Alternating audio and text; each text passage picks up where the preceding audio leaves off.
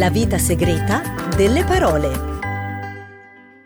Salve a tutte e a tutti e ben ritrovati alla Vita Segreta delle Parole, la trasmissione che analizza tutte le parole, anche quelle della frase Salve a tutte e tutti e ben ritrovati alla Vita Segreta delle Parole. Avete fame? Bene, perché la parola di oggi solleticherà la vostra voglia di mangiare bene. Oggi parliamo infatti di ristorante. Che cos'è lo sappiamo tutti, ma perché si chiami così e la storia che riguarda questa attività è meno conosciuta, anche se davvero ricca di tantissimi aneddoti, vero Poli? E io che cosa ne so? Mi occupo dell'etimologia, mica degli aneddoti. Se vuoi conoscere gli aneddoti rivolgiti al Curio Dizionario, il dizionario delle curiosità. Ma ti sei svegliato col transistor sbagliato oggi? No, il mio è solo amore per la precisione. Bene, allora caro e preciso polidizionario, ci racconti l'origine della parola ristorante? Ma certo, molto volentieri. Ristorante è il participio presente del verbo ristorare, che significa ricostituire, rimettere a nuovo. La parola è allotropo di restaurare. Prima che tu me lo chieda te lo dico io. In linguistica gli allotropi sono parole diverse che hanno lo stesso significato, come malinconia e melancolia,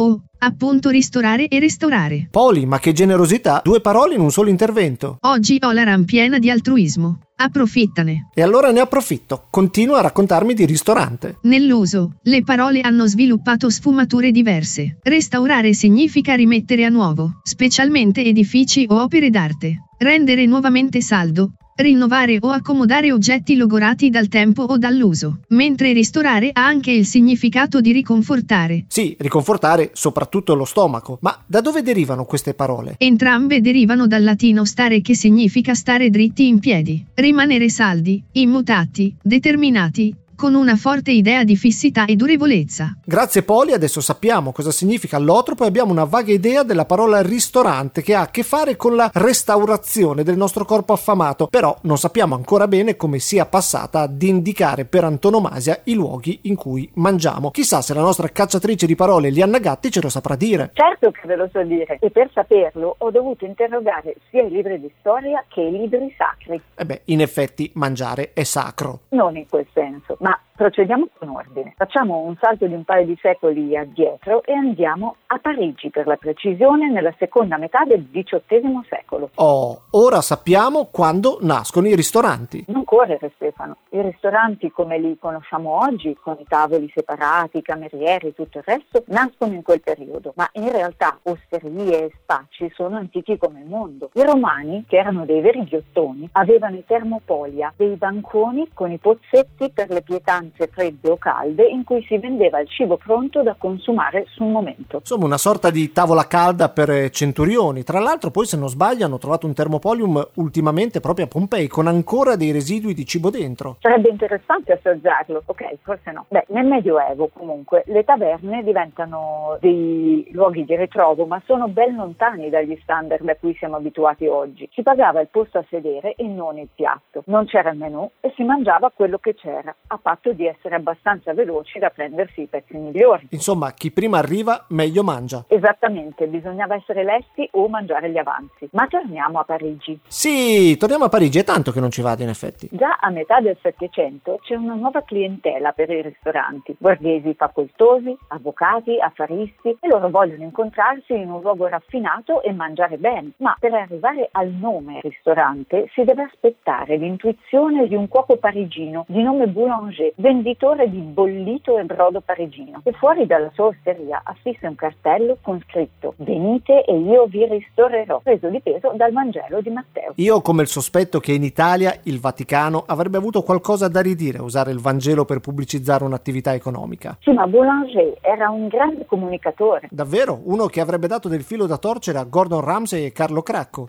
Infatti l'idea di Boulanger piace e a Parigi tutti questi luoghi iniziano a essere chiamati restaurant e la parola si diffonde in tutta l'Europa, diventando l'italiano ristorante, la parola spagnola restaurante, portoghese restaurante, restaurant in svedese, restaurant in russo, restaurazia in polacco. E scusate amici polacchi per il massacro che ho fatto della vostra lingua e anche voi amici portoghesi, ma forse proprio la provenienza d'Oltralpe lo rese anche nell'immaginario un luogo di livello più alto rispetto all'osteria, la trattoria, la taverna e questi posti dove si mangiava più a buon mercato. Però alla fine è sempre un po' il miracolo della pubblicità, cambia il nome ma mi pare di capire che siamo sempre a livello delle taverne. No, in realtà un cambiamento strutturale arriva qualche anno dopo, per la precisione nel 1789. Oh, l'anno della rivoluzione francese, quindi una rivoluzione che ha travolto anche i ristoranti. Sì, anche se la storia ha un tocco macabro. Ecco, questo lo sospettavo, c'è sempre. Con la rivoluzione molti nobili persero la testa decapitati sulla ghigliottina e i loro beni furono requisiti. Questo lasciò senza lavoro grandi masse di domestici e di cuochi che lavoravano nelle tenute delle grandi famiglie del tempo. Ma la loro disoccupazione durò pochissimo perché i ristoranti guadagnavano sempre più successo e necessitavano quindi di personale preparato per cucinare e servire grandi pasti. Non c'è che dire, gli imprenditori enogastronomici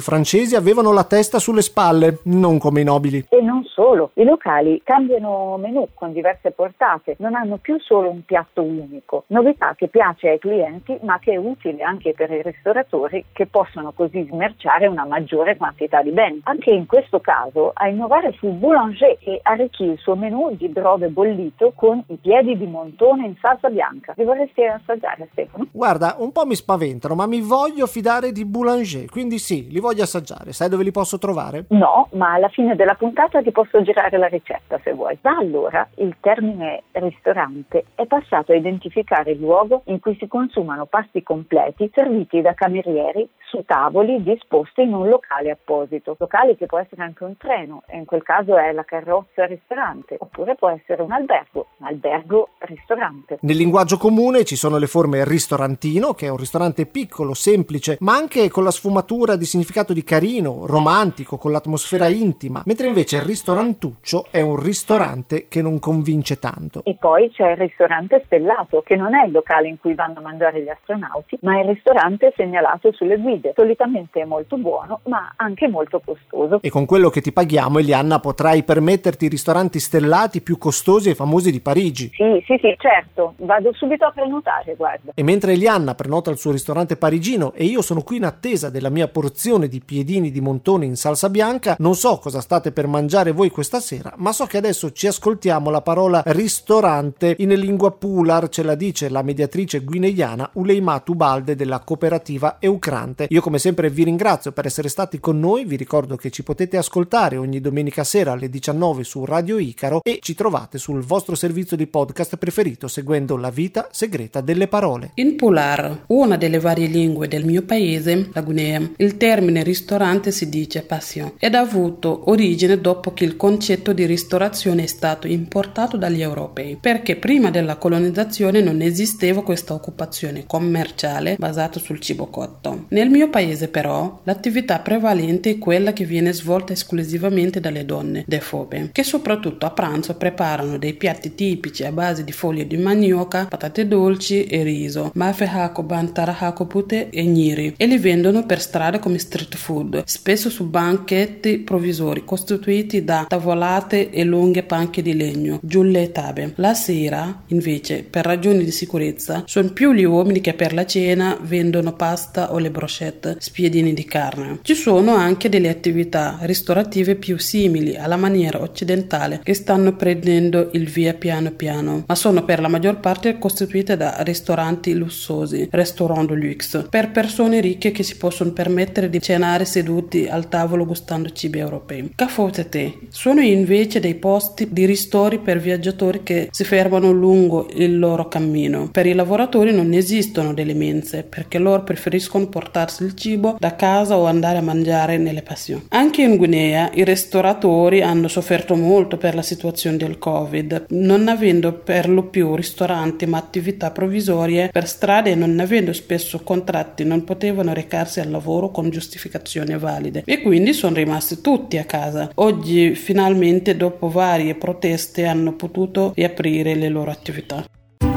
La vita segreta delle parole.